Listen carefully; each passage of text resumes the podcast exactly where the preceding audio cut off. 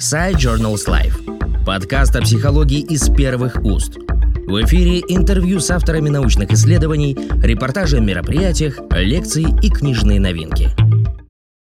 Здравствуйте, уважаемые слушатели. Меня зовут Сломатова Ольга Викторовна. Я представляю Центра междисциплинарных исследований современного детства Московского государственного психолого-педагогического университета.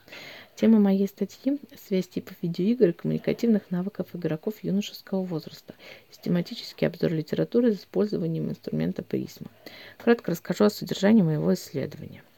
Итак, в настоящее время все больше и больше подростков и юношей увлекается видеоиграми, и эта тенденция отмечается как в России, так и за рубежом.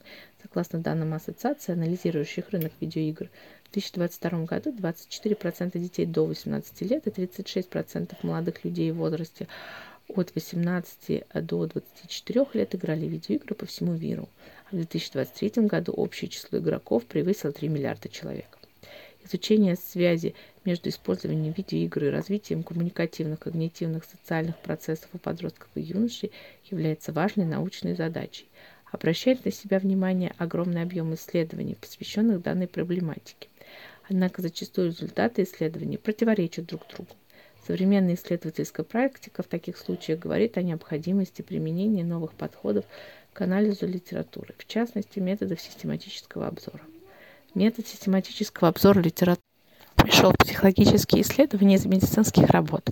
Он широко распространен в европейской и американской исследовательской практике но в отечественной традиции используется достаточно редко. Систематический обзор включает процесс поиска всех опубликованных работ, соответствующих одному или нескольким заранее сформулированным исследовательским вопросам, а также систематическое представление и синтез результатов этого поиска.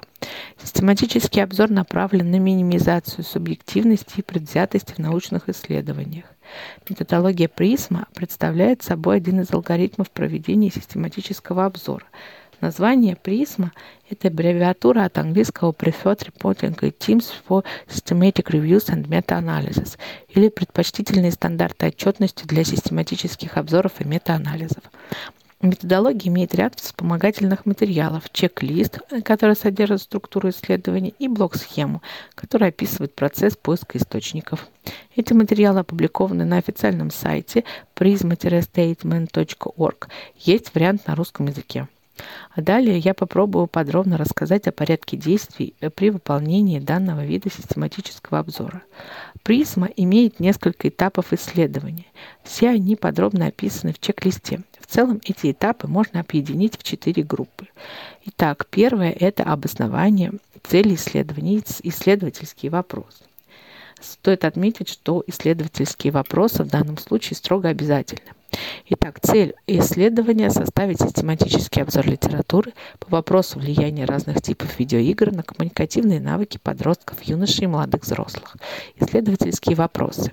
Первый. Есть ли связь между жанром видеоигры и степенью развития коммуникативных навыков игроков? Второй вопрос. А какое практическое применение имеет возможная связь между жанром видеоигры и степенью развития коммуникативных навыков игроков? Второе. Это э, второй этап – это определение критериев приемлемости и источников поиска. Для этого нужно определиться с ключевыми словами, в данном случае Digital Play, Video Game, Communication, Role Play, Role Playing, Simulate, Action, Strategy с временным диапазоном статьи, в данном случае это последние пять лет, 2018-2023 годы включительно, с возрастным диапазоном участников, в данном случае с 12 до 30 лет, и с источниками поиска. В данном случае это база данных Scopus и Semantic Scholar. Третий этап – это поиск и отбор публикаций. На этом этапе заполняется блок-схема призма. Этап состоит из нескольких шагов, и эти шаги очень подробно описаны в тексте самой статьи. И четвертый, последний этап – это синтез результатов и их обсуждение. Всего в исследование вошли 9 работ которые имеют разный дизайн. Используются как количественные, так и качественные методы. Одна работа – это систематический обзор. А все работы рассматривают связь видов видеоигр и коммуникативных навыков студентов в контексте изучения английского как второго языка. Коммуникативные навыки рассматривались исследователями в самом широком смысле и включали умение слушать, выражать свои мысли, навыки межличностного общения, письменной коммуникации и так далее. А также включали связанные понятия словарный запас, самооценка, адаптивность, стрессоустойчивость. А не все исследования опирались на традиционную классификацию видеоигр, экшен, стратегии и так далее. А важными критериями а, были наличие в игре нескольких пользователей. И а, второй важный критерий – это возможность общения между пользователями. В центре исследования находились различные типы многопользовательских онлайн-видеоигр. Во всех работах отмечалось положительное влияние видеоигр на коммуникативные навыки студентов при изучении английского как второго языка. И выводы моей статьи. Первое, что хотелось бы отметить, это то, что владение алгоритмом систематического обзора призма дает исследователю дополнительные преимущества при работе с литературой. Объективность систематического обзора является а, главным преимуществом этого метода.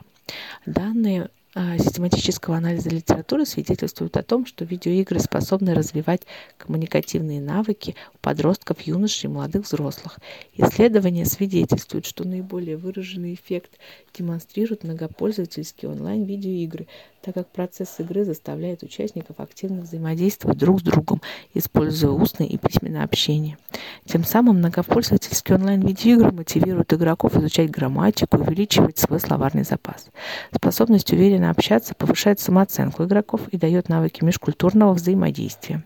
Неожиданным оказалось то, что ни в одном исследовании не было отмечено исключительное влияние на развитие коммуникации какого-либо из традиционных жанров видеоигр – экшен, стратегии, ролевые игры или симуляторы – Опираясь на результаты проведенного обзора, можно говорить о целесообразности и важности дальнейших исследований о вопросах внедрения многопользовательских онлайн-видеоигр в программы обучения английского как второго языка. Кроме того, интересным представляются темы, касающиеся изучения особенностей коммуникации игроков многопользовательских онлайн-видеоигр, исходя из типа игры, например, ролевые игры или моба. Приглашаю к прочтению моей статьи. Надеюсь, она окажется интересной и полезной. Подкаст Side Journals Life о психологии из первых уст.